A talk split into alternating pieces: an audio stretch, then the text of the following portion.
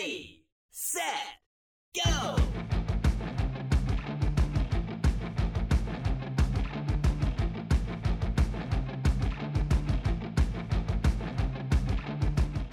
It's not the weekend, it's Tuesday, but here's what's been going on with me. Welcome to the EV Diaries. This is the place where we discuss electric vehicles in small town America.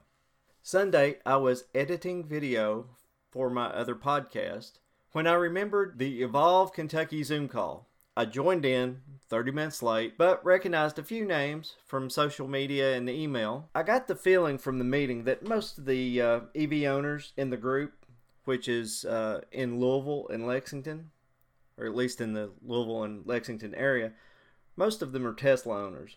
Although I did see background images of other brands, and I know that Eric drives a Fiat 500e. They've arranged COVID 19 caravan and group drives in and around the Louisville area, which is a very pretty area, by the way. That's uh, Bourbon Country.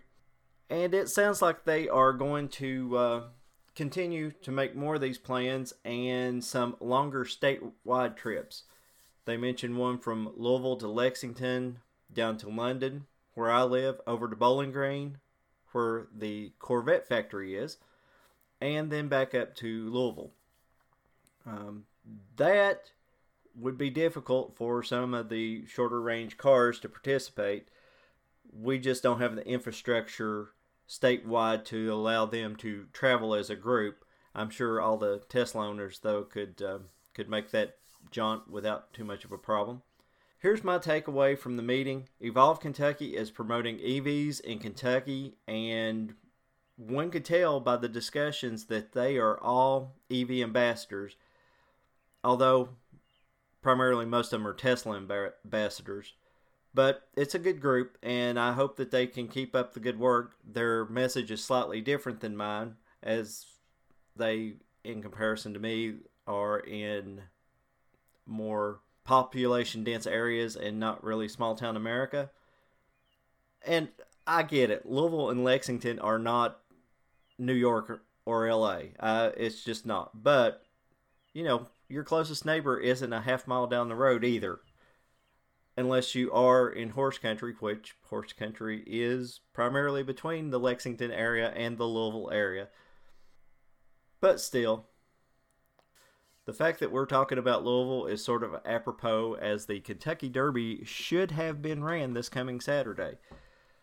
I believe they're going to try to run it in September, but it's still still not the same.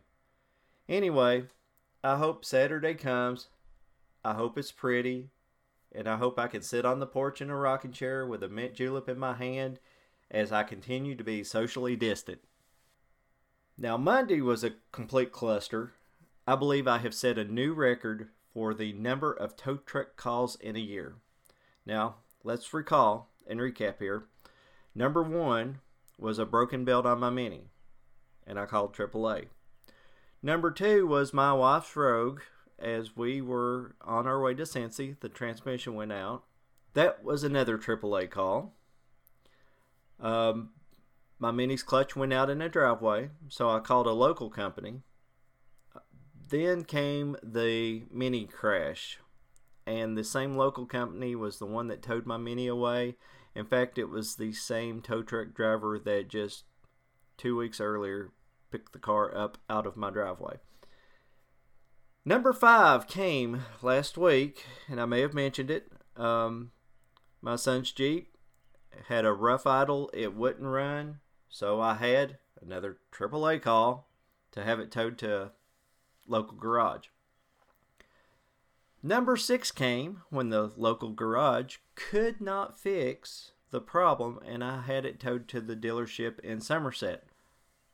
Again, another AAA call. So that's been quite a streak. So let, let me give you the update. Monday, we got the call that the Jeep, which They've had it a week and a half. It was ready for, for pickup. They had trouble finding the problem. It wound up being an EGR valve, which I think introduces hot exhaust back into the manifold, which keeps the manifold warm, and they're trying to reclaim some of the unused fuel. Um, and I, I sort of get that. You've got to realize I'm in moonshine country too. Uh, and moonshiners, they have what is known as the head, the hearts, and the tails. And the heads are just absolutely undrinkable. We're talking straight up acetone, and this is the thing that uh, all the distilleries are using to make hand sanitizer right now. The hearts is the good stuff. That's that's the that's the white lightning. It comes off the still somewhere between 160 proof all the way down to oh around 100 proof. And then you get into what is known as the tails and the tails are undrinkable. And it's not because it will hurt you or anything like the heads would. It's just got a lot of impurities, um, but there's still a lot of alcohol in it. So, moonshiners will introduce the tails back into the still during their next run to reclaim some of that that alcohol that's trapped along with those impurities. And I suppose that's that's what an EGR valve does. It sort of introduces the tails back into the the manifold, so maybe we can burn off some of the gasoline that's left. That being said, the Jeep is back. Or so it seemed. Bum bum bum. My son was out doing DoorDash deliveries uh, Monday night when the Jeep lost all power. He called me, ironically enough, from a turn lane on the road to Somerset. All roads lead to Somerset. Hmm. Anyway, he uh, I was hoping it was just the battery, so I hopped in my wife's car in case I needed to jump start it. Um, I'm still not sure where the battery is on my i3 or how to get to it. Anyway, I arrived on the scene about the same time as a sheriff's canine deputy. So after several minutes of tinkering around and trying a few things, we determined, you guessed it, it was the alternator. Yes, ladies and gentlemen, tow number seven. I had the Jeep towed back to the local garage, and I'm sure there has to be a trophy in my future. Or AAA should give me a punch card, or, you know, there needs to be some recognition. How many people do you know have had seven tow truck calls in in a year? No, let me back up. This is only April. This is four months. In four months, I've had seven tow truck calls. I should get frequent flyer miles or or something. By the time this is all said and done, the Jeep's going to be practically new, um, especially if you give me a few more months. Now, my son is a, a senior in college. He's wrapping up his degree work right now and uh, I'm going to keep it on the road until he has graduated and is gainfully employed, which we are hoping is soon. At that point, he can do whatever he wants. Um, he can trade it in and, and you know accept debt or whatever. So this has been the start to my week. oh, by the way, I'm writing this during an internet outage. I'm trying to continue to conduct business handle all my engineering responsibilities with two bars of glorious 3G.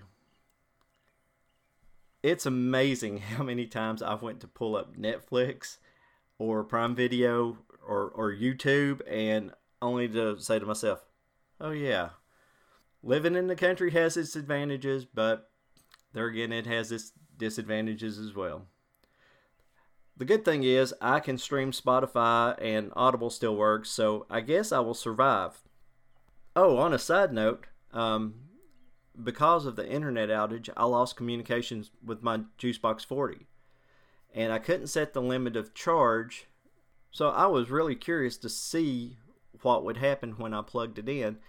I was thinking that it, it would charge up to the last setting which I think uh, would have gotten me from the 51% that I was sitting at up to uh, probably about um, 63, 64%. anyway, plugged it in and it charged all the way up to 100%, which is not really a big deal. I read somewhere that for the i3 the 100% is actually 94%, that there's a 6% buffer on the top end of the battery as well. But anyway, um, I did not collect any data as far as kilowatt hours delivered by the juice box to the car. I am estimating it to be around 9.8, and that's based on um, what it had used, how much I knew that it put back to get to 100%, and um, the uh, efficiency of my juice box. It's uh, it's delivering uh, well. It's it's about 87% efficient. Using the information I get from the car, I calculate the uh, kilowatt hours that it's used, and that's based on uh, mileage and the um, the estimated kilowatt hours per mile. So if I have calculated seven kilowatt hours used, it usually takes somewhere in the neighborhood of eight to recharge my battery back to the same level. So again, that calculates out to the juice box uh, being about 87% efficient. Anyway, I'm sitting here waiting for the Spectrum guy to get here. I'm not sure when this will post. Um, maybe tomorrow. Who knows? Hit that subscribe button. And remember, the EV revolution is here. And if you don't mind, say a prayer for me. Thanks a lot. Bye.